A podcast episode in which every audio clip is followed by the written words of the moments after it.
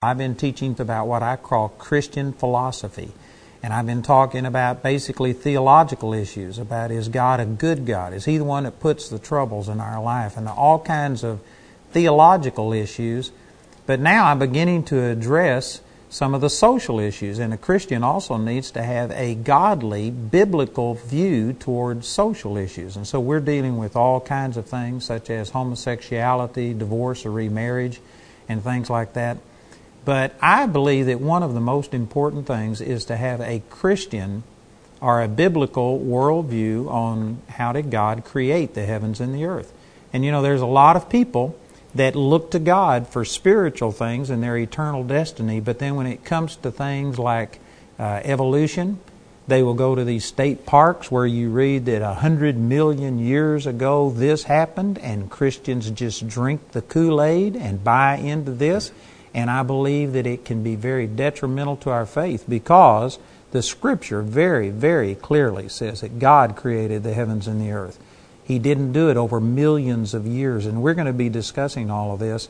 But you know, when I get off onto these things, there's a lot of people that think, well, you should stick with the Bible.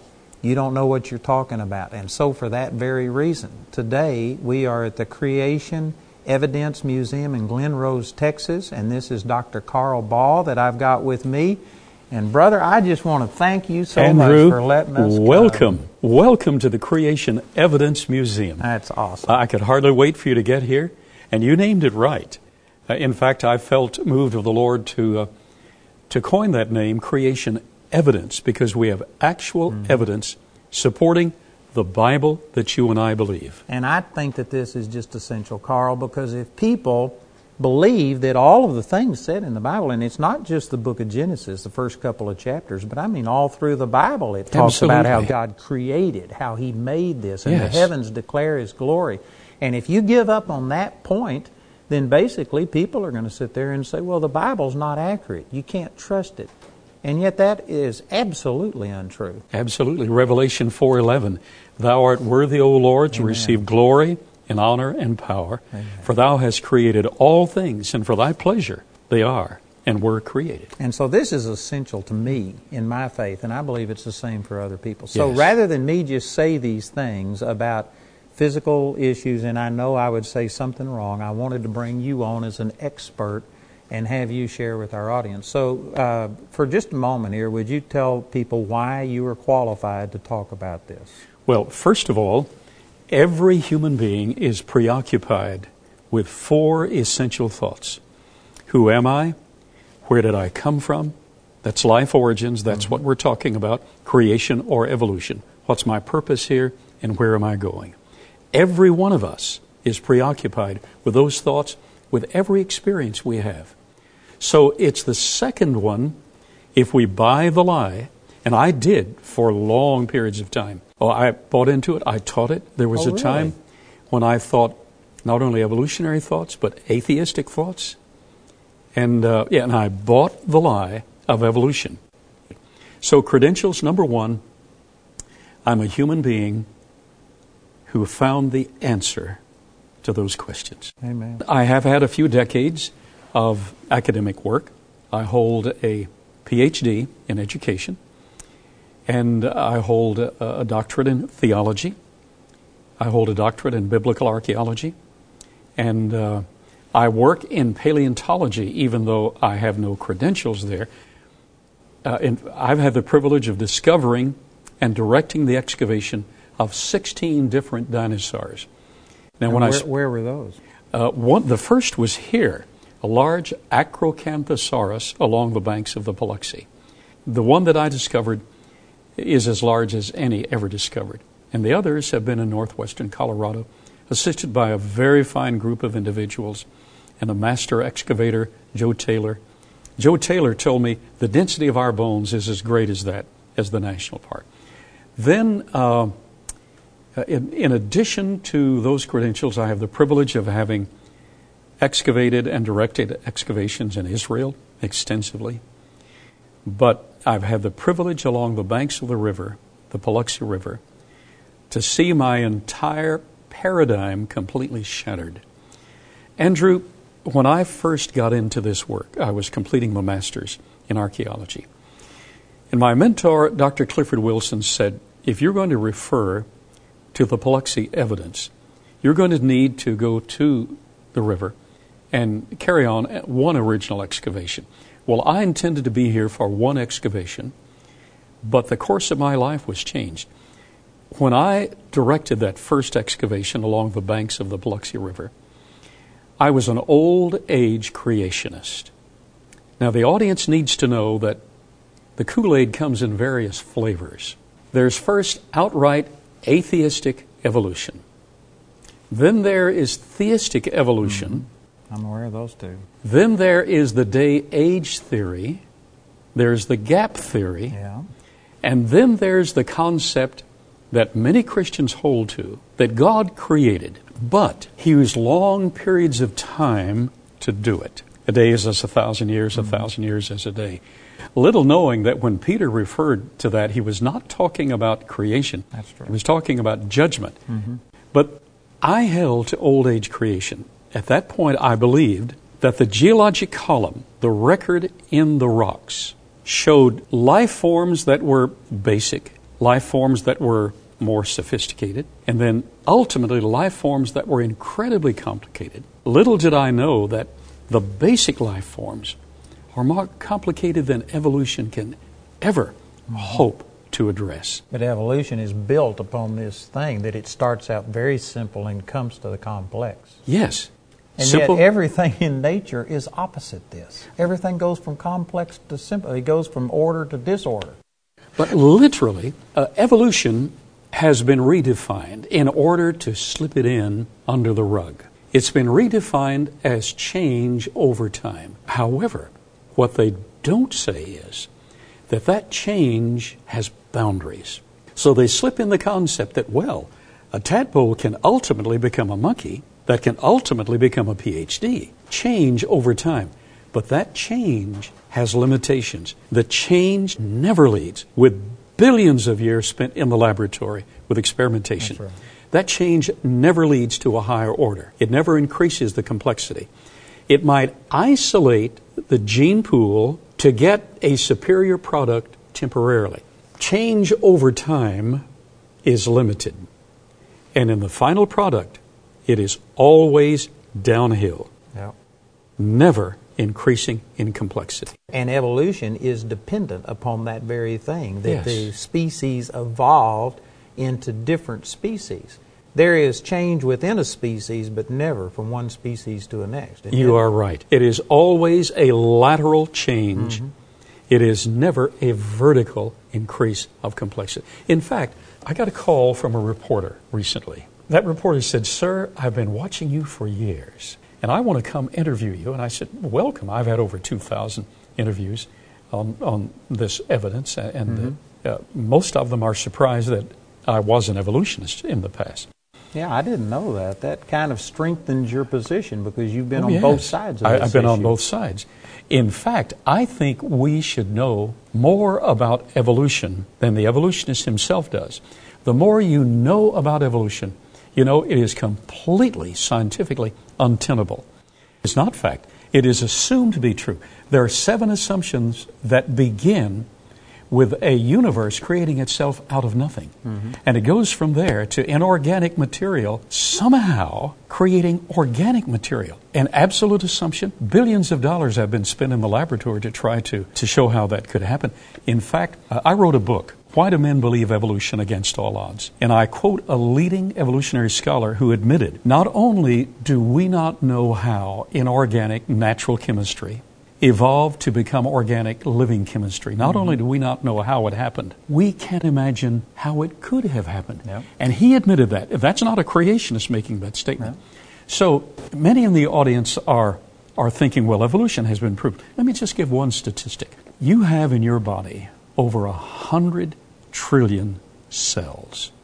In every one of those cells, in every one, there are 60,000 proteins in 100 different specific configurations.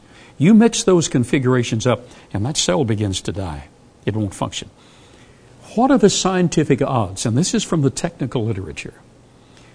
What are the scientific odds that those 60,000 proteins Let's just, just give them somehow the ability to assemble themselves. Now, that's a miracle, an absolute miracle. But let's assume that those 60,000 proteins somehow just sprang up. What are the odds that they could self assemble? In the technical literature, it is one chance, one chance in 10 to the 4 million 478,296 power. Now let wow. me repeat that. One chance, one chance in 10 to the 4,478,296 power.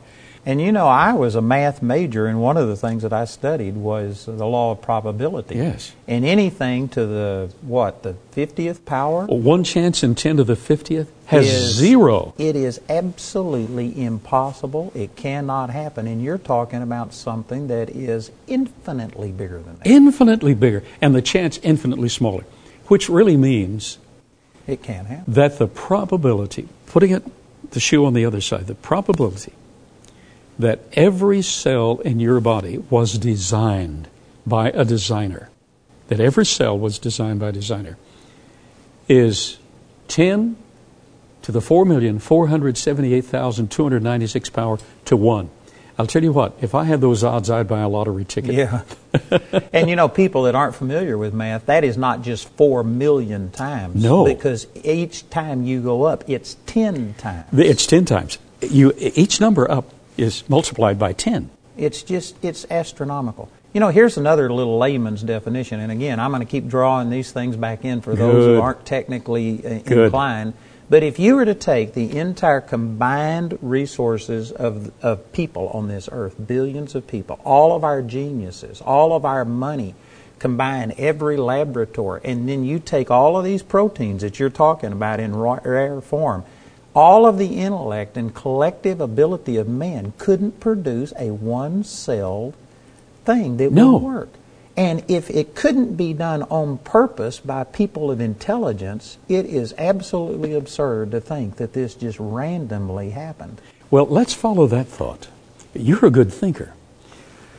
Evolutionists say, okay, well, it, it wouldn't happen quickly, but give it enough time. Yeah. Well, time is not on the side of the evolutionist. That's right. You see, every living cell must have a support mechanism and without that support mechanism, in a matter of minutes, it begins to deteriorate, and in a matter of hours, it's dead. Mm-hmm. So time is not on the side of the evolutionists. Back to that reporter who called me. He said, I've been watching your work for a number of years. I want to know what keeps you going. It must be your faith. And I said, Sir, it's not my faith. I said, in this issue of life origins and evolution versus creation or creation versus evolution, the evolutionist has a lot more faith than I have. Mm-hmm. That's true. I have facts to base my conclusions on creation. What keeps me going? Truth keeps me going. I said, I have found the truth that there is evidence for creation, and we have evidence supporting creation. And uh, Evolution begins with seven assumptions. Creation begins with one. The one assumption for creation is this we find such complexity mm-hmm. in the heavens, in the earth, in living systems, especially in the human body and mind. We find such complexity. It demands a creator. There is no right. way naturalism can produce it. I have spent over 40 years researching what the world was like before the flood. And uh, I wanted to know what caused those dinosaurs mm-hmm. to uh, get so big. You know, Seismosaurus could raise his head in the air 70 feet and then could rear upon his hind limbs and raise his head 90 feet in the air. Wow. He was 140 feet long, weighed 200,000 pounds. I wanted to know how creatures got so big. Now you need to explain just I've heard a little bit about this, but a biosphere is where you reproduce the atmospheric conditions and things before the flood. Right. A biosphere is a vessel where a person or living systems can function. So this is a big vessel, and in it we increase the atmospheric pressure. We because filter. prior to the flood, you believe that the atmospheric pressure was higher. Yes, And uh, You filter the light. we filter. You you have done your Well. I've, I've told you, I've known about you for a long, long time. I've been an admirer from a distance. Thank you. And, and we increase the atmospheric oxygen, we increase the humidity and the carbon dioxide. So uh, we have built a small version. We now have a larger version. Uh, we're a few dollars short, like 300,000 short of getting a that. Uh, just a few. Uh, but in God's good time, as you've already indicated, we've built a small one. We're now building a huge biosphere that weighs 92,000 pounds, 48 feet long. In the small one, we ran experiments to see what would happen to living systems. At uh, certain hospitals, they have hyperbaric chambers for wounds, for healing, for snake bite, for brown recluse spider bite. But the biosphere is much more sophisticated than they have at these university hospitals. And, and we have other uh, information. I, I want to know what the real facts were. That's the reason I established the museum. That's the reason I came to Glenrose. Well, let me go back to one of the points that you made. It, um, and I don't know if you can say this concisely or not, but the uh, Noah's flood is really the explanation for so much of the uh, stuff that the evolutionists say about dinosaurs. Yes. Because they believe that this happened millions and millions and millions of years ago. But you are saying that with the pre flood conditions, Yes. that animals, plants, like I saw in a previous video of yours, that you filtered the light and let only that one wavelength through and put a higher pressure, and plants would grow astronomically Oh, yes. big. That's been demonstrated in the secular literature. Matter of fact, you've got a footprint right over here I'm looking at. That uh, tell us tell us about this footprint. Oh, And- yes. Well, uh, everything was larger in the past. In the pre flood world, I I wanted to know why dinosaurs got so big. I wanted to know why lepidodendron, which is a lycopsid club moss, we grow them today, but they get 16, 18 inches in height. But in the fossil record, they got up to 120 feet tall. wow. How could things get so big? Everything was larger in the past. There are remnants. Well, the Bi- Bible even verifies this, talking about the giants. The there were giants giants in the earth land. before the flood. And of course, Goliath. There's difference of opinion, but some people believe he's at least nine foot nine, on up to 12, 13 foot tall. Let me- That's in the Bible. Let me tell you a story. We have a footprint. Now to the controversy at Glenrose. That's what brought me here. I had heard and did not believe that uh, there were human footprints with dinosaur footprints. I still held to long age. So I came and directed that excavation. And my mentor said, All you have to do is excavate one original dinosaur footprint. Well, I assimilated the team. I did excavate that dinosaur footprint. But the team said, let's keep going. So we did.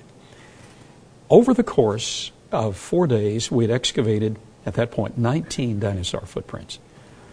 And you just found these in the rock uh, fossil layer along the uh, The Paluxy River. Paluxy River. Well, I knew where to Glen start. Glen Rose is where? Tell everybody where. Glenrose is southwest of the Dallas Fort Worth Metroplex, about an hour and a half southwest. And dinosaur footprints have been known, and there was a report that human footprints were among them, but I didn't believe it.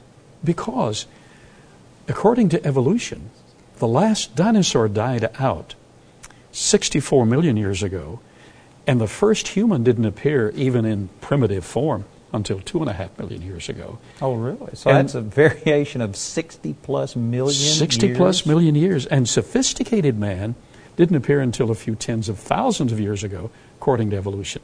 And I held to that, even though I held to it in a creation sense, a progressive creation sense. And some people still hold to this that God created each life form, but He did it over vast periods of time. Created a life form, He let uh, that settle in, and later He introduced another life form, let that settle in, and finally He said, I've got this just right. So He created man. A- And I held to that. But as we peeled back these layers of rock and I delicately excavated through the clay, there was a human footprint, 17 and a half inches from a dinosaur footprint. And that blew my mind. Now you discovered this, or was Yes. it al- had it already Oh, no, been? I- you I- discovered it. You unearthed it. Oh yes, and and the team and I, they did most of the work, and I got the credit. You know, you know. You uh, were the- leading the. Oh yes, uh, directing it, and and they were very happy to be a part of it. They peeled back the limestone, and then I delicately excavated through the clay to the next layer beneath, and then I continued the excavation, and there were four of these prints, and I called the press. I expected them to come down in a few days. They flew down by helicopter. The next morning, I went to the airport uh, to fly out of town, and the front page of the newspaper, uh, Fort Worth Star Telegram, said, Track Step on Evolution. Front page. And they reported Now, this. when, what was the date of this? That was uh, uh, late March 1982. So uh, I had to accept it, but I didn't sleep for four days and nights because it completely skewed my paradigm. Even though I was a creationist, I still held to the long ages. So we're back to the biblical record. And there were giants in the earth before the flood. We have a footprint from the Lueders Formation. That's out in West Texas, uh, of Abilene. That's the Permian Basin. And according to evolution, that hard sandstone of the Permian Basin is about 230 million years old. Well, now, according to evolution, man didn't appear until two and a half million years ago, even in primitive form. And in sophisticated form, he didn't appear until a few tens of thousands of years ago, according to evolution. A footprint, in fact, a series of footprints, we have one of them. A footprint was found in that Permian rock. We took that to laboratories, two separate laboratories, and ran spiral CAT scan analysis, reading through the rock to determine if the print is genuine. You see, when a genuine dinosaur or human footprint is discovered, if you take that into the laboratory, the compression density made when that creature, man or dinosaur, stepped in the mud, the compression density creates a factor that it is the lines are more dense mm-hmm. and it shows in the rock. They're compressed.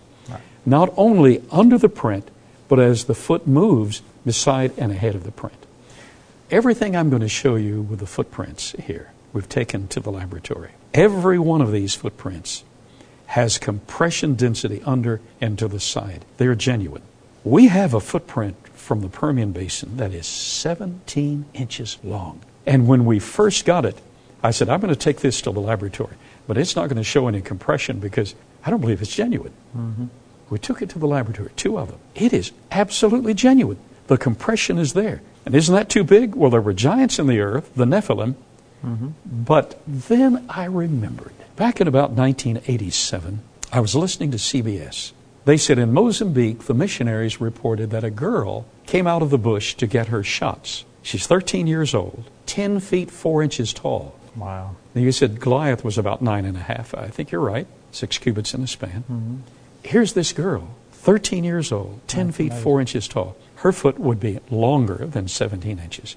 You know, I was at a, a boxing match in Fort Worth when I was 18 years old, and there was a man down close to the ring who was bald headed, and it looked like he was standing up the whole time. And I wondered, why is this guy standing? And then he stood up. He'd been sitting down. Oh. And he was a giant. And I ran down and stood next to him, and he was called the Corn King Giant. I don't know if you ever heard of him here in the Dallas Fort Worth area, but there was a Corn King, some product, and and uh, he promoted their product. And I stood next to him, and my eyes came to his belt buckle. He Oh, my. was nine foot nine inches tall, Nine, and I stood next to that man. So I know that those things can happen. And I'm looking at this footprint right here. And even though most people would uh, say that that couldn't be true, you've had that uh, um, scanned on it. Oh, yes. And the compression is there. That is an accurate footprint. And let me just go back to one thing that we said at the very beginning of this uh, that if man and dinosaurs were supposed to be separated by millions, over 60, Over or 60, two 64 billion, million years.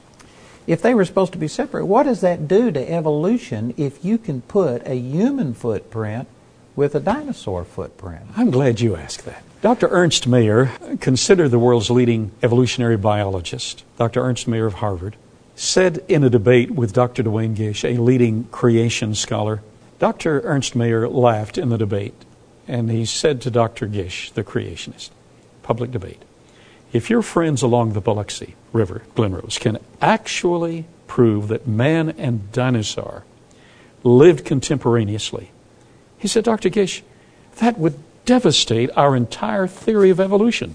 We would have to start all over again. Amen. And, and he admitted that. Amen. And it does. Every time we excavate or discover or acquire a new human footprint or artifact that dates back at least to the dinosaur era, first thing they say is everybody knows those footprints are carved and then they hang up. You see, back during the Depression, a man named George Adams verified the human footprints. They had been found by Charlie Moss in 1918 when he returned from World War I. Now, this is out in West Texas, Permian No, Basin? back Or- to Glenrose. So putting Glenrose. these two stories together. Okay. In Glenrose, the dinosaur footprints had been found, and then the human footprints had been found by Charlie Moss. So a man named George Adams learned that he could cut human and dinosaur footprints out of the river and sell them for $200 during the Depression. That was a lot of money. Yeah. Still is a lot of money. So he found another way to do it. He was good at what he did. Under a shade tree, he carved about half a dozen dinosaur footprints and two or three human footprints and sold them. And they were pretty good. Now, we've never carved any mm-hmm. footprints. I don't know anyone who ever has. While one man did carve a few footprints and sold them, he carved them because there were genuine footprints available to use as models. Mm-hmm. So we now are armed with the laboratory technique to read through the rock and determine what is genuine and what is not. So, have any of your critics ever come and wanted to examine your fossil, or do they just write it off because they're predisposed to believe in evolution? I, I sent out letters in 1982 after the first excavation that blew my mind. Later in the summer, I invited scholars to come, and I sent out letters to major universities inviting their paleontologists and their anthropologists to arrive. And some of them did, but they stood in the distance. They wouldn't even talk to me until after the press had left and after I had gone. Then I went back to the area. Days later, one anthropologist from a major university was there.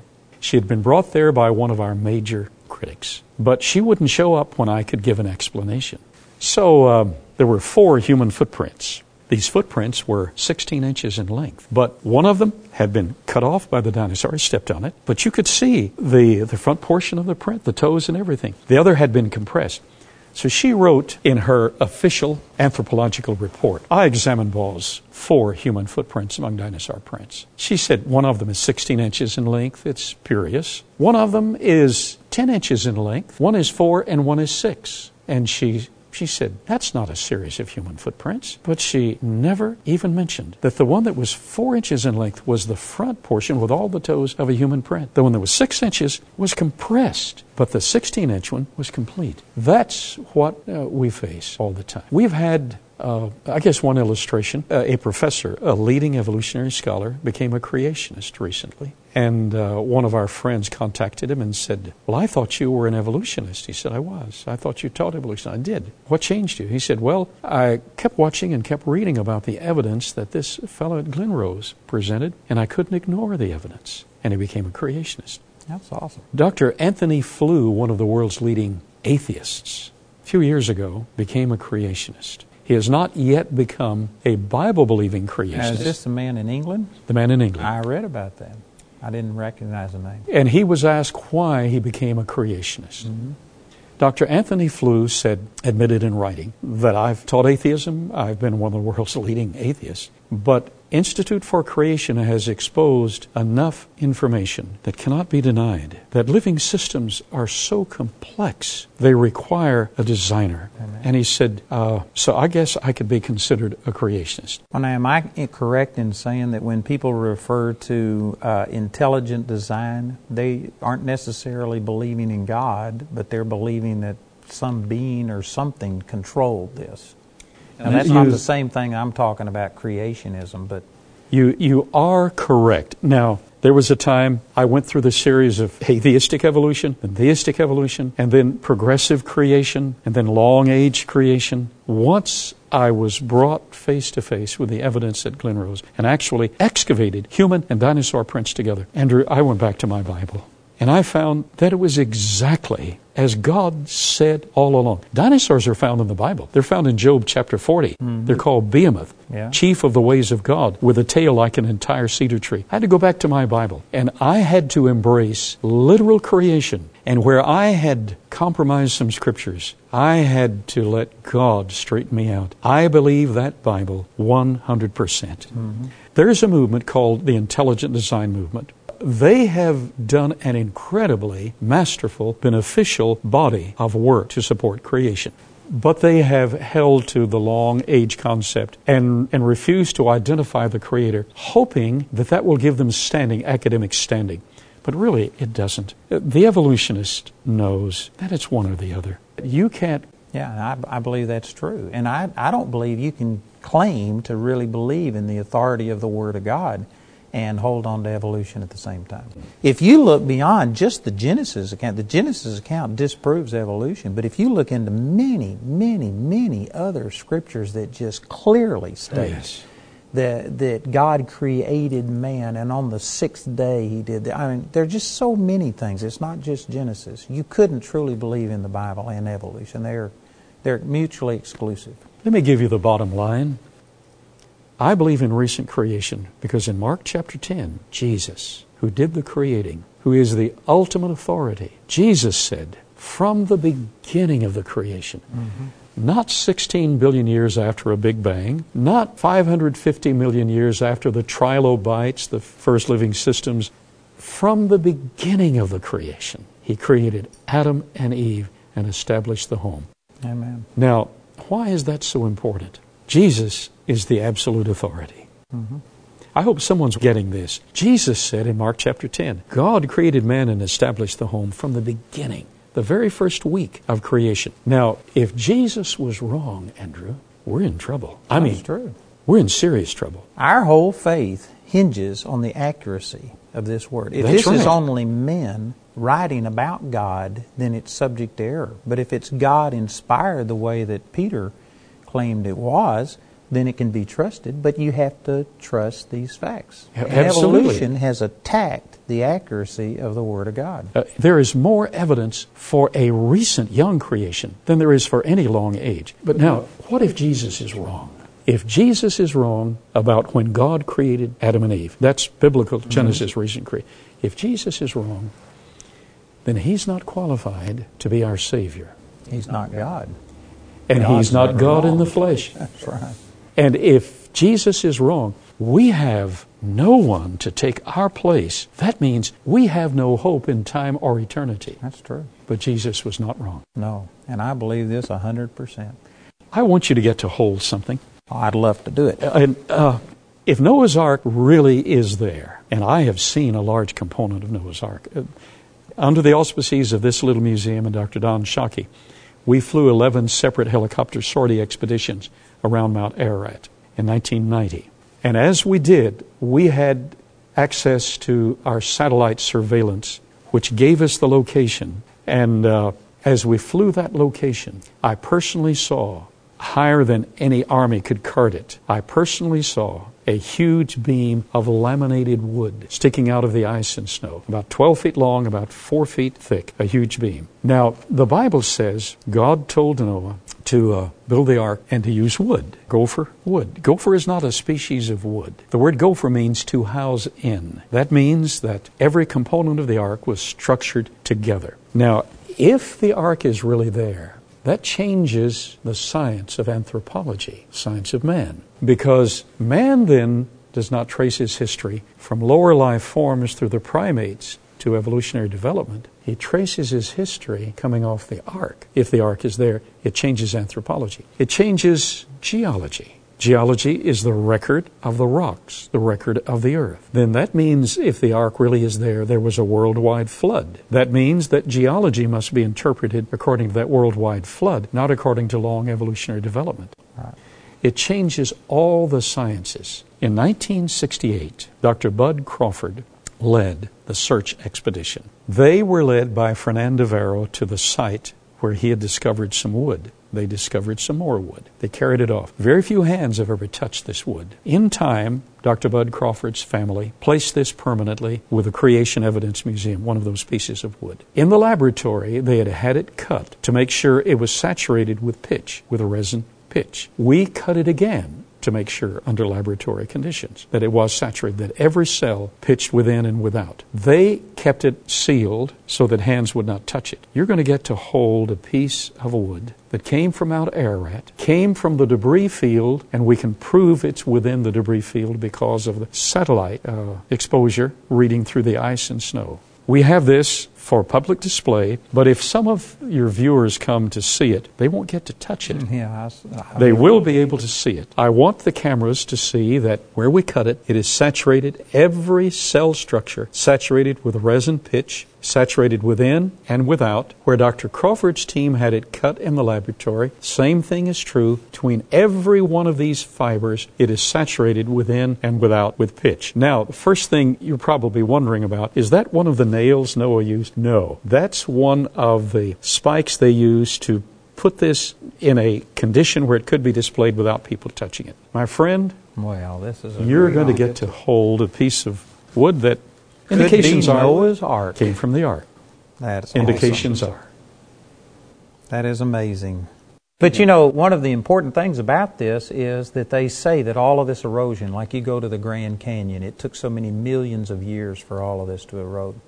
But am I correct in thinking that if you had a worldwide flood with this huge volume of water, that you could have eroded something like that in a matter of, I don't know, hours, days, Oh, weeks, or something because of the huge volume of water? It Oh, doesn't well. have to be millions of years. Well, let me address this. Oh, I'm so glad you're here. We have so much to talk about. Mm. Here along the Paluxy River, this is the Cretaceous limestone. This limestone layer is adjacent to uh, the Austin layer called the Austin Chalk Cretaceous rock. They're, they're actually blended as one. This layer extends, it was first described near Austin, Texas. It extends through Glen Rose. Now, it's sedimentary. Sedimentary rock is laid down by water. Geologists now recognize it's laid down very quickly. They used to think it was laid down over long periods of time and accumulated. Now they know because of polystrate fossils. Poly means many, straight means layers. Polystrate fossils running through these layers, that this was laid down rapidly. Okay, from Austin, this layer runs through Glen Rose. It runs 1,600 miles to the eastern seaboard, picks up again at the White Cliffs of Dover. It runs throughout Europe, it runs throughout Asia, it runs throughout Russia, back to Europe, it runs throughout Israel, it runs throughout Saudi Arabia, it runs south throughout Africa, now back to Texas. It runs north from here throughout Canada. It runs south throughout Mexico and throughout South America. This one layer, it runs west, is broken up by the Rockies, picks up again, runs to the western seaboard, is picked up again in Australia. This layer we're working in is a worldwide sedimentary layer that requires a worldwide flood. Now, one of the most important things we have at the Creation Evidence Museum is the wall of truth, a 20 foot wall where we have the actual rock layers that we brought in from throughout the United States, starting with the granite into the Cambrian that, according to evolution, is 550 million years old. They can't prove it's that old, but it has what they call primitive life forms in it. So they assign it 550 million years. Then it goes up through the coal, that's supposed to be 395 million years old, goes up through the Permian, that's supposed to be 230 million, up through this Cretaceous layer, all the way to the top. Andrew, saturated throughout this, these systems of layers have been found man made artifacts. Like 60 to 100, 500 million years before man existed? What about a human sandal print with stitching around the side with an Elrathia kingii trilobite? Now, don't let that blow you. That, that's a particular three lobed sea bug. with one pressed into the heel and one pressed into the toe, a, a man made human sandal print. And if it shows stitching, that would be a uh, developed man. oh, sophisticated. Yes. And this has the wear on the heel. You know, when we walk, place the outside and then we mm-hmm. transfer the weight. This has the wear on the outside. At the bottom of the geologic column. I can guarantee you there's people who have been partners with me forever and you are going to write in and say, You're just fine when you teach on the Bible, but why would you do this when science has proven that creationism is uh, a false thing? It's all evolution, and you are going to be taking it as it's a proven fact. And again, what Carl is saying right here disproves evolution, and people will write this off. When we did research for this, we looked up a lot of things, and one of the criticisms by creationists by creationists were saying that these footprints were carved.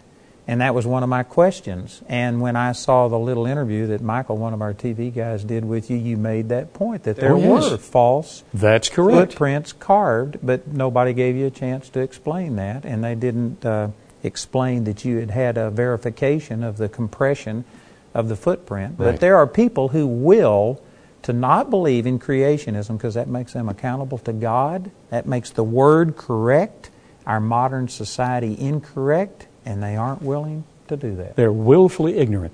Now, now there are many, I'd say there are tens of thousands, probably more, who do believe this evidence. But when uh, uh an evolutionist, a committed evolutionist, uh, calls and, and, and we say, and he says, So you have a new footprint? Yeah. Well, everybody knows they're carved. He hangs up. He refuses. And there are even creationists who refuse to look at the evidence because they think they're all carved. Let's look at some real evidence. That's great. Let's do it. This is the Willett print. You can see where O.W. Willett in the mid 1950s actually cut through the rock to get this out. This was on the park ledge and uh, he came to fish. Fish weren't biting.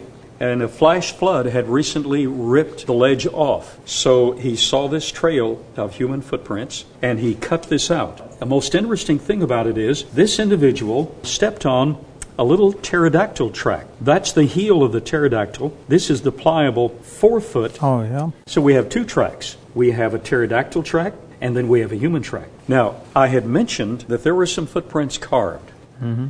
They were carved because originals had been found actually in the bed of the river. So, uh, how do you tell the difference between a carved track and a genuine track? We now have the spiral CAT scan technology, and the spiral CAT scan shows compression not only under the hallux heel area of the pterodactyl, but compression even under this pliable forefoot, and then the compression of the human track over it. Not only do we have this original track with the evidence of it being cut out, the hole is still in place on the park ledge, precisely where this came from. And I mentioned my buddy Robert Summers, the world oh, famous yeah. artist who lives here at Glen Rose. Mm-hmm. Bob grew up at Glen Rose. He has become, well, in fact, let's just meet Bob. Robert All right. Summers. Glad to have you come on, Bob. You. It's my, my privilege. And uh, he has sculpted the John Wayne at John Wayne International Airport, Trail Drive downtown Dallas, the Byron Nelson, the Tom Landry, to mention just wow. a few. It's awesome. And some of these tracks are probably mine. I mean, literally, I've been here a long time. but Dr. Baugh was saying that you saw these Absolutely. before they were excavated in the rock layers. About 57, 58 years ago. Are you that old? I was a young man of 11 or 12.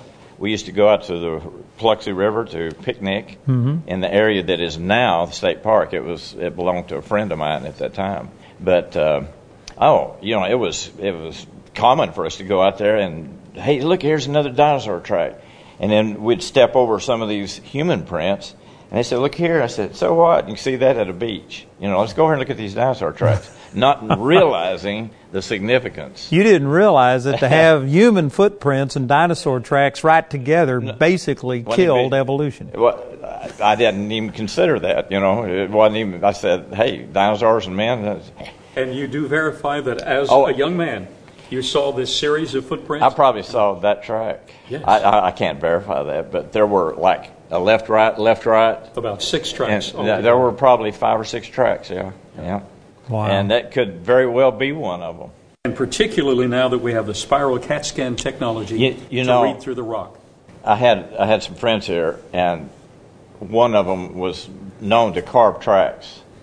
but you can tell it in a heartbeat when you see a carved track. And besides that, today's technology, the spiral CAT scan, as you mentioned, will show the compression underneath these. I didn't. I don't need that to tell if it's carved or not, mm-hmm. but it kind of fits in with my work. Yes, you know, because he's a sculptor and that's natural.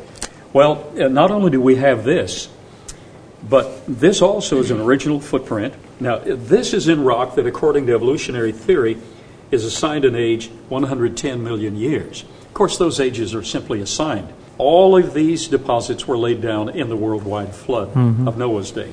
This is from the Permian Basin, the Lueders print, and uh, Permian Basin's out in uh, West Texas. Out in West Texas, and the Permian rock, according to evolutionary theory, is about 220 million years old. Here's a big footprint. Uh, it's human in nature. When I first saw it in the individual who cut it out of the series, cut very close to the ledge. Mm-hmm. When I first saw it, I thought, well, that can't be genuine. But we ran it through spiral CAT scan technology. It is genuine. Of course, it has the great toe, sensitive second toe, third, fourth, little toe. It's from a giant. It's 17 inches in length. Well, now Shaquille O'Neal's foot's not much bigger, smaller than that. That's correct. we have one of his tennis shoes, and uh, his feet are were about 16 inches. And so that's only an inch and a half longer than Shaquille O'Neal's footprint. That's right. And wow. Max Palmer was eight feet two inches tall. He had a relatively short foot for a giant. It was 15 and a half inches, so it's within the realm. So this is that uh, sandal print that you were this speaking of. This is probably one of the world's most valuable artifacts. This is the sandal print with a stitching around the side, curvature of the mm-hmm. front of the sandal about an inch and a quarter from the tip of this very hard slate, stitching around the side here, the wear on the heel. It's a right sandal print. Wait this a minute. Look at what's in there. Oh, yes. What? That can't be in there. Well, that's an Elrathia kingii trilobite. That's the overlay material. And another one crushed here. And uh, he explained this, this earlier. yes, a trilobite is a three-lobed sea bug. Yes, yes. Now this but is at, what the date? Well, this is at the bottom of the geologic column, that, according to evolutionary theory, is signed an age 550 million years because of the trilobites. Well, Actually, remember uh, Dr. Ernst Mayr stated that if you could find a mm-hmm. horse fossil or, or, something very complicated, 500 million year old rock, blow evolution completely and strongly favor adherence to a creator. Well, there this is. is 550 more complicated than, yes. than the mane of a horse. Uh, and again, I'm not sure that the cameras can capture this, but I can just verify looking at it that you can actually see the exact sandal print. You can see where the stitching is along the edge and all of these things, whether it shows up on camera or not, it's definitely and verifiable. You could really get a close up of a that. trilobite. Yes. I've learned a new word. and over here, now oh. these are to me that one you I didn't even notice the dinosaur print over there because it wasn't as obvious. But these, the human print and the dinosaur print are very obvious together and right here. Very specific.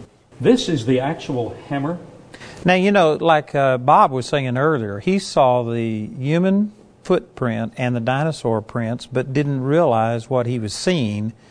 We're supposed to be separated by hundreds of millions of years. But now, this is tremendous evidence that here is an iron tool in rock. Oh, yeah. How do you get a tool in rock that's hundreds of year, millions of years old? Well, actually, in rock uh, that we thought first Ordovician, but it turns out to be early Cretaceous, assigned an age 140 million years by the geologist. Then here's the cup or That's, ladle. Uh-huh. Isn't that astounding? That is. And this is the one that was found in the coal? In the coal that is supposed to be just under 400 million years in age, 395 million years. Now, if it's modern, then that coal is modern. Yeah. If it makes sense. Uh, well, these two things right here, I, if people believe that you didn't manufacture this somehow, I don't know how you could do it. You couldn't. But if you didn't manufacture this, and if this is in rock and this was found in coal, this right here totally disproves evolution. Totally disproves evolution. Now we come to the finger. This finger was found in the same layer with the dinosaur footprints and the dinosaur fossil that Bob helped me excavate, the Acrocanthosaurus. So that was found here in Glen Rose. Here in Glen Rose. We sectioned it. That's before we had the spiral CAT scan access. We found the replaced bone, the replaced cartilaginous ligaments. Then we ran the spiral CAT scan later, and we found the distal, medial, and proximal joints, all the three joints that you and I have. Mm-hmm. And the fingernail is there, the taper into the finger. Now we come to what is essentially the icon representing what the museum is about. If you'll follow me to the wall of truth, we'll see the significance of all this. Yeah, that's great.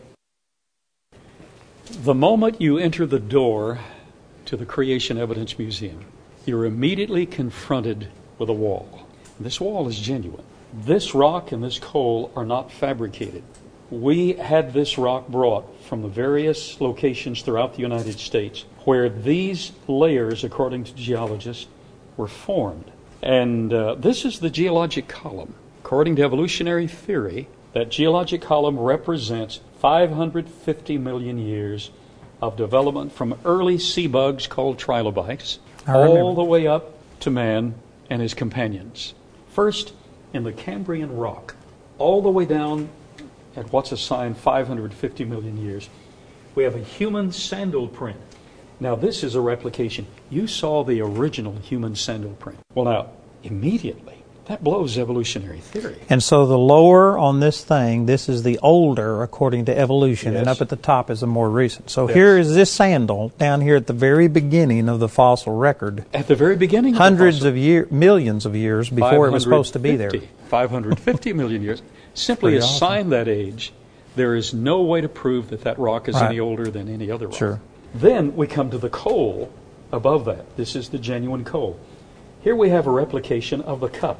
You saw that cup Mhm. a few moments ago. Yep. And that was found in a huge chunk of coal by Frank Kenwood. Uh, then we have in the Permian a human footprint. There was a trail of nine of these. More coal. We have what's called the clastic dikes, the rolling of the material while it was still pliable. Then we go up to the big dinosaur bone. That's, that was the discovery bone, and in that location there were 14 other dinosaurs, and we're still excavating at that site. Above that, if you'll look, you'll see the hammer, a replication of the mm-hmm. hammer. You saw the original a moment ago. That's in rock that's supposed to be 140 million years old. Over to the right, the human finger in rock that's supposed to be 110. Then you see the Willett print, and then you see the Delk print. Among these, you have plants that are polystrate. That poly means many, straight means layers. So while this plant was in place, these other layers formed. They had to form very rapidly. Because uh, according to the evolutionary, this this period from here to here would have been a million, hundreds of millions Oh, of tens- years, tens of millions of and yet years you've got one plant running up through that. That kind of disproves that theory Oh, right yes. And these polystrates are found throughout the geologic column, but they're ignored. If you read the geologic literature, you can't find polystrate fossil. But they're throughout the geologic column. So, Carl, can you explain how all of these layers that were placed down? How did how did all of these layers come? Was it the one flood that produced all of the different layers? The single flood, all of these are sedimentary deposits. Some of these deposits run over 11 states and into Canada. Some of these deposits, like those we're working in here, run adjacent to the material that bans the entire globe. Sedimentary deposits are waterborne deposits. Mm-hmm. They have to be laid down very rapidly. In order for fossils to be preserved, you can't have exposure to the atmosphere. They have to be encased very rapidly in this sedimentary material, otherwise, they biodegrade very fast. And then they're compressed once they're in this material. So, every one of these layers, including the coal, made of organic material, then compressed because of this weight. Uh, and I mentioned earlier as we dialogued that uh, we can make coal in one hour. So this coal was produced because of the weight of the other layers on top of it, That's because of the heat, because of uh, those five things that you were talking about. That's correct. So the entire geologic column does not represent what we have been taught 550 million years of evolutionary time, but represents the activity in a worldwide flood. But let me finally mention this. At the bottom is the granite. The scripture says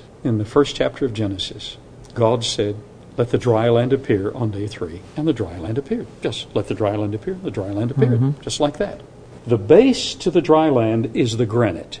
And according to evolutionary theory, it took 50 million years for that granite to form. But the scripture says, let the dry land appear, and the dry land appeared. In one day. Not only one day, in one sentence.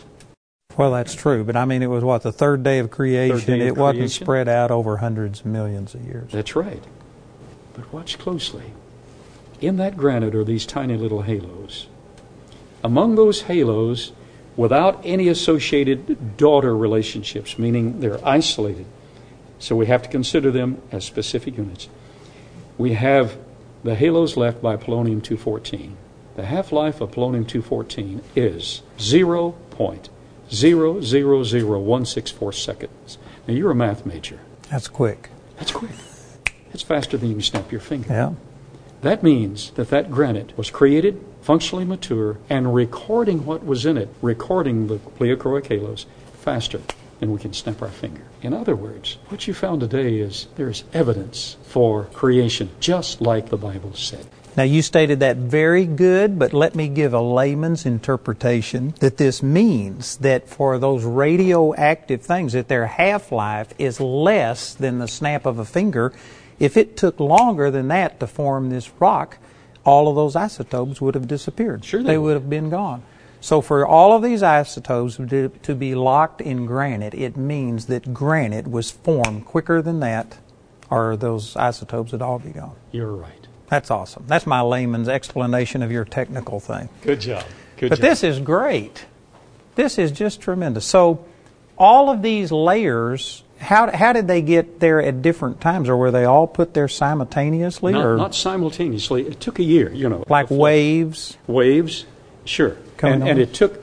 Now, the fountains of the great deep caused the flood at the beginning. They ruptured. Mm-hmm. Then the windows of heaven were opened.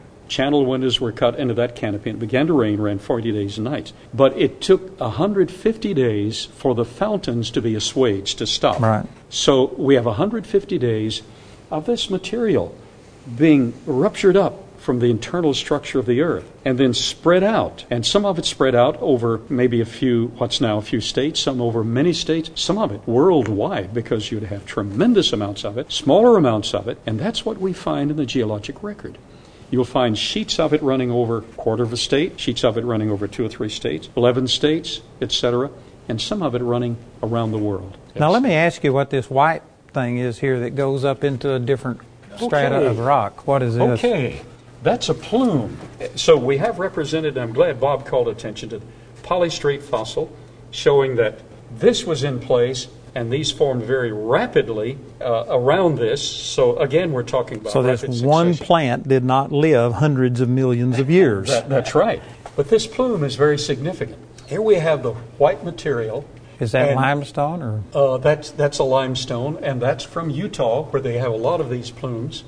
But the other material is laid in uh, tidal impacts, one layer after another upon it. But it is so pliable that its weight causes that plume to thrust up into it. So, in other words, all of that is pliable. It is not yet cured, lithified, hardened into real hard rock. That shows it's rapid Yeah. and it's in succession. And so all of this, that it's what- all of this weight that was upon it, just forced some of that pliable material up up into. the cracked material because that was still pliable, was yet unconsolidated. I bet that doesn't fit into evolutionary theory oh, either. Oh no.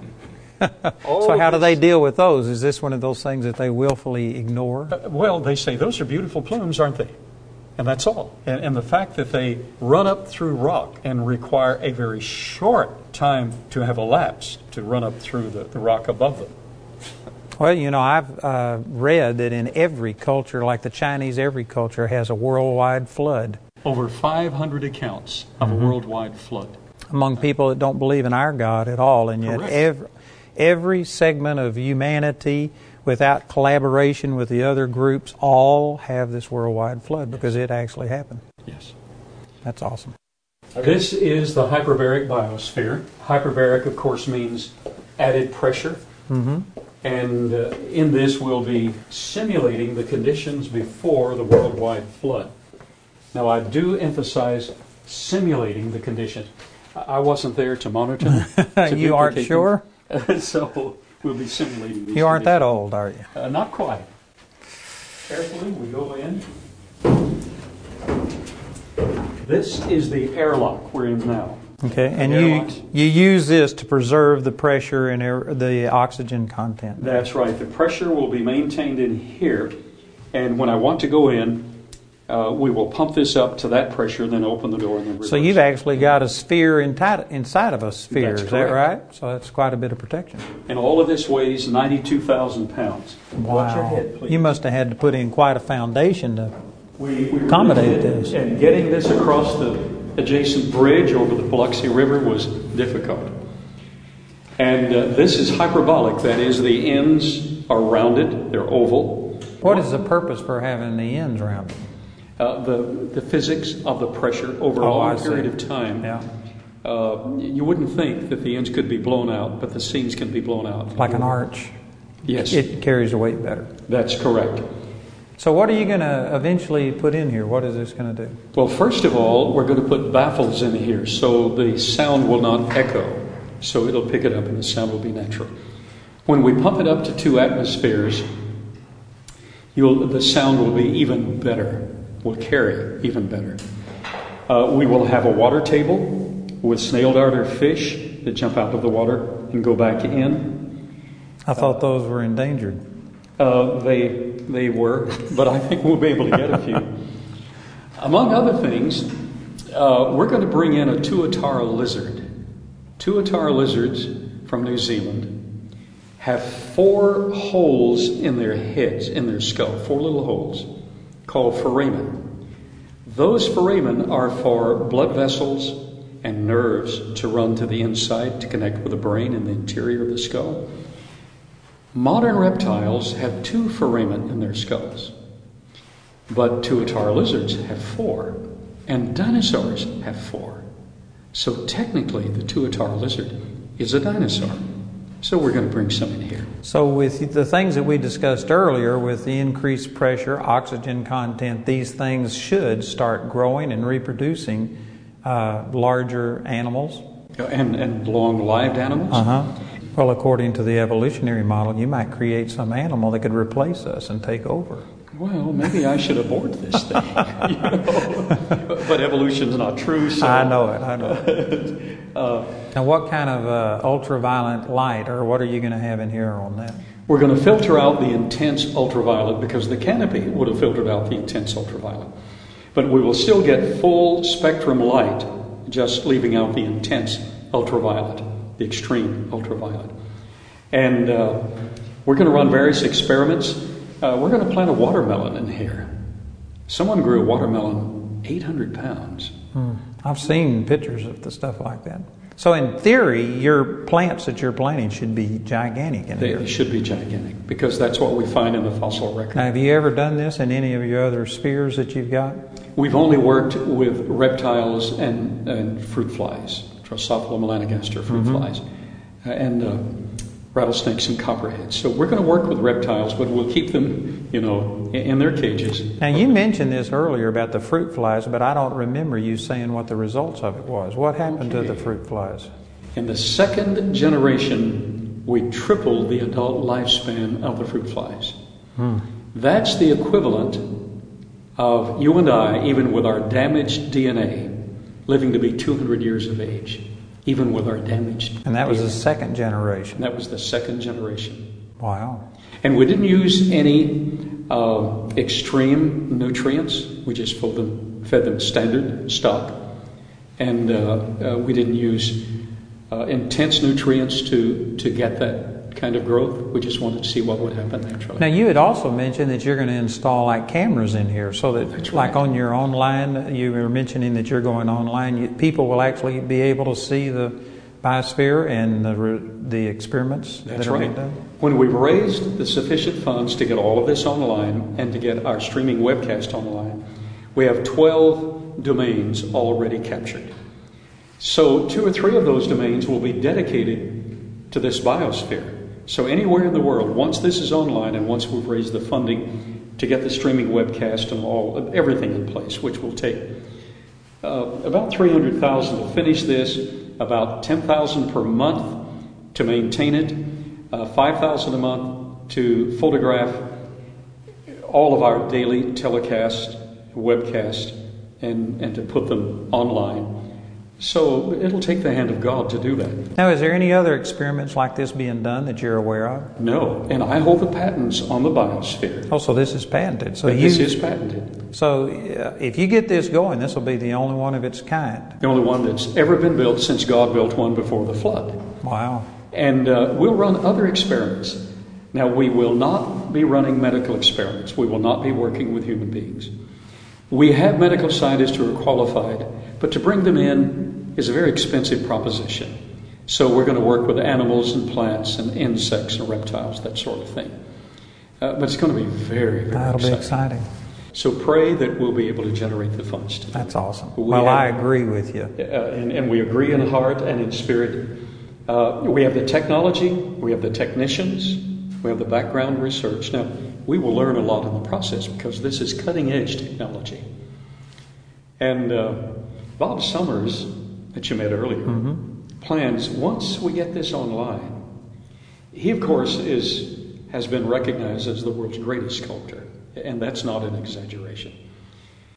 If you've got all of this stuff, how is it that these scientists uh, gain so much inroad with this? And I, I go back in my mind to maybe the Scopes trial. Is that what it was? Where Oh, evolution? yes. was- how did we get to this point to where they are promoting as fact stuff that is theory and really has no basis in reality?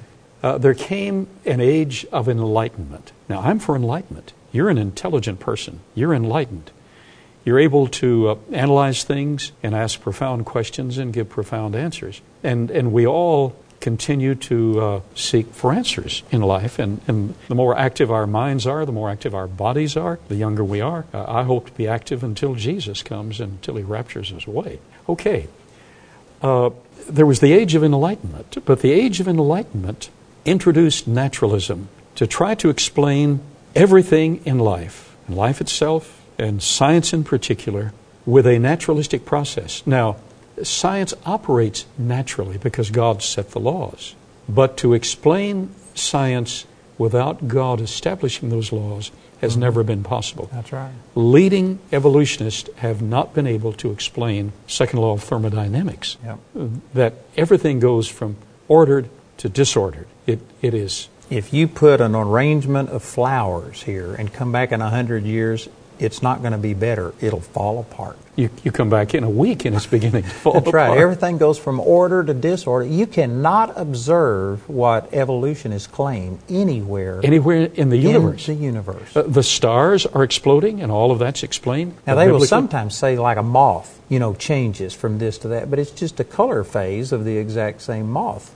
Yes There, there, there isn't this change that, that that all of evolution is dependent upon observable, and yet they will claim that it is. you're talking about Biston betularia That's, and the, that's what I meant to Uh, say. the, yes, uh, about the, the moth and the Industrial Revolution uh, in England in particular. Uh, what they really don't say is those moths don't rest on those trees. Uh, they had to glue them on a tree to get a picture of it. Secondly, you get moths that are going to be exposed for the birds and you'll get more of them eaten. So, very quietly, you get a, a different natural preservation. You see, Charles Darwin used natural selection to say it produced new species and varieties. No, No. it doesn't. No. It preserves what we already have. Right. So the age of enlightenment introduced naturalism. So when Charles Darwin came along, his theory was ready for adoption, There was people wanting to believe that. wanting to believe it. There was an anti-religious segment in Europe, That's where Voltaire swore that the total elimination of Christianity, and uh, and that was the age of enlightenment. and as, as soon as Voltaire died, Yeah. the British Bible Society bought his home and the press. He used to print his atheistic books I think printed it was, Bibles. I think it was exactly 100 years after his birth, and he swore that he would eliminate the Bible, that it would not even be uh, acknowledged. On that anniversary, they printed Bibles in his house on the from his press. Yes. I love it. Well, this age of enlightenment meant that Charles Darwin had come at the right time. Now, There was a counterpart to Charles Darwin who came up with the same idea, but he wanted God included in this natural selection. Charles Darwin did not. Charles Darwin mentioned God in passing to begin with, but then later uh, never mentioned the name of God and, and denied God being involved. Well, now, in the last phrase of his book, I've heard that he sa- he ends by saying, "Surely there must be a God." Is that accurate or Yeah, inaccurate? early in early editions. Oh, he Uh, yes. edited that out. Oh, yes. Edited that out. And in later books that he wrote, he edited God out altogether. But back to what you mentioned on the Scopes trial. Yeah. How did this become so prominent? Well, in Europe, it became prominent. Naturalism became prominent. Then in America, as we became more sophisticated, we became more like the Europeans. So uh, there was the introduction of naturalistic thoughts, but America had been founded on principles that were unique. In every one of the preamble or the Constitution or the Charter, one of the three, of the original 13 colonies, there's a reference to the Bible, to the Savior, or to God as Creator in every one of them. America was raised up by God for a unique purpose. And unfortunately, we have strayed from that purpose, and to that degree, we have brought judgment upon ourselves. But uh, this naturalism found introduction. But in Tennessee, there was a law in the public school system that you could not teach evolutionary theory. Scopes, who was an assistant coach, was enticed. He didn't teach it in his biology class, but he was enticed to do so, and he, and he only taught a bit of it. But enough for the evolutionists to bring attention. And uh, so he was actually, his fine was paid by a creationist, his fine for disobeying the school laws. It was, you know, those were good, decent people. But ultimately, it made its way to the Scopes evolution trial.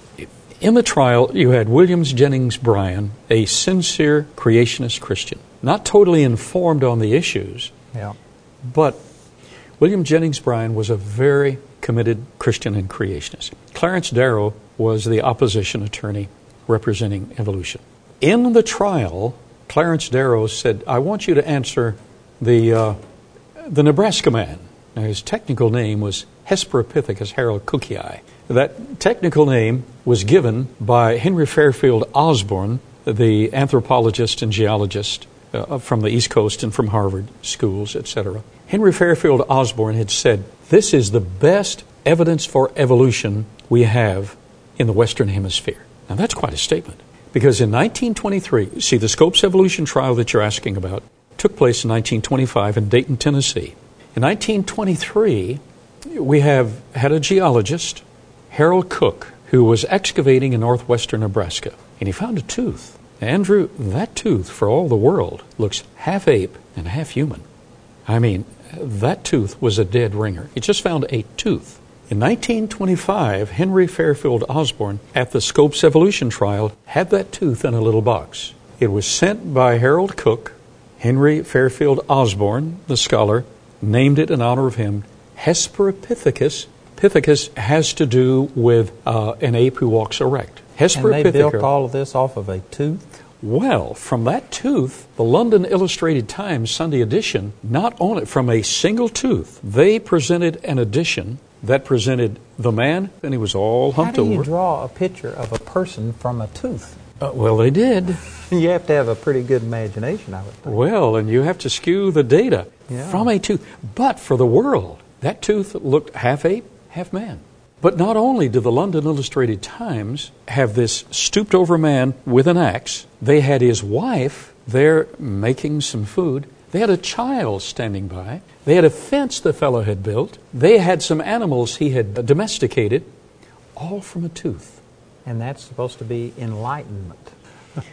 So Clarence Darrow, in a little box, had that tooth. He never showed the tooth at the trial. He never showed the tooth to the creation attorney. And uh, he said, Explain to me about this tooth. How does that fit? Uh, that shows evolution. And uh, Clarence, of course, the creationist said, Well, I haven't studied the tooth. Well, well, give the answer. But I haven't studied the tooth. I need to see it. I need to research it. No, give me an answer. The trial is now. Well, Did he ever show him the tooth? no, he didn't show him the tooth. He didn't show the tooth to the jury. He didn't show the tooth to the So press. what about this tooth is so convincing? Okay. That was 1925. 1923, the discovery had been made by Harold Cook. In 1926, after the trial was over, and after evolution was then introduced into the Dayton public school system, ultimately the seeds were sown. 1926, Harold Cook went back to the same gravel pit, excavated, and found the rest of the fossil. But What was it? Was it an ape developing to a man, or was it a man that had developed from an ape? None of the above. The rest of the teeth looked just like the first one. The fossil was a pig. A pig. I've heard that. Now, we were able to make arrangements. I told you, everything in the museum requires a miracle, every step along the way. We have certified from this scholar through the Smithsonian where he worked. We have one of the teeth, not the original tooth. That was at the trial. Uh, uh, the that was at the trial. Later excavated But from the that tooth pig. from the original jaw. This tooth, it's been years since I've touched it, and you're going to get to hold it. Well, this is a great honor. I didn't know I'd be doing all of Well, this. Well, it's Holding a little piece of history. This is from the jaw of Hesperopithecus harold cookii, the Nebraska man that introduced evolution into the public school system, but it's just Wow. a pig's tooth. Isn't that amazing? And from this, this is how the Scopes trial was basically swung towards evolution. And from this, at that trial, Clarence Darrow said it's a travesty of justice that only one theory of life origin should be taught. Well, once they got evolution in the public school system, they redefined science and redefined all the other issues. So now creation cannot be taught. That's a travesty. Of That is a travesty of justice. and that little pig That's amazing. got his pig pen into the classroom. That's amazing. You know, in a sense, here you go. I'll let you take it back. I don't want to drop it or break it. In a sense, God was on trial at the Scopes trial, and whether or not He is real versus Yes. whether all of this evolved. And Yes. that's bound to have made a profound effect upon the whole psyche of the American public.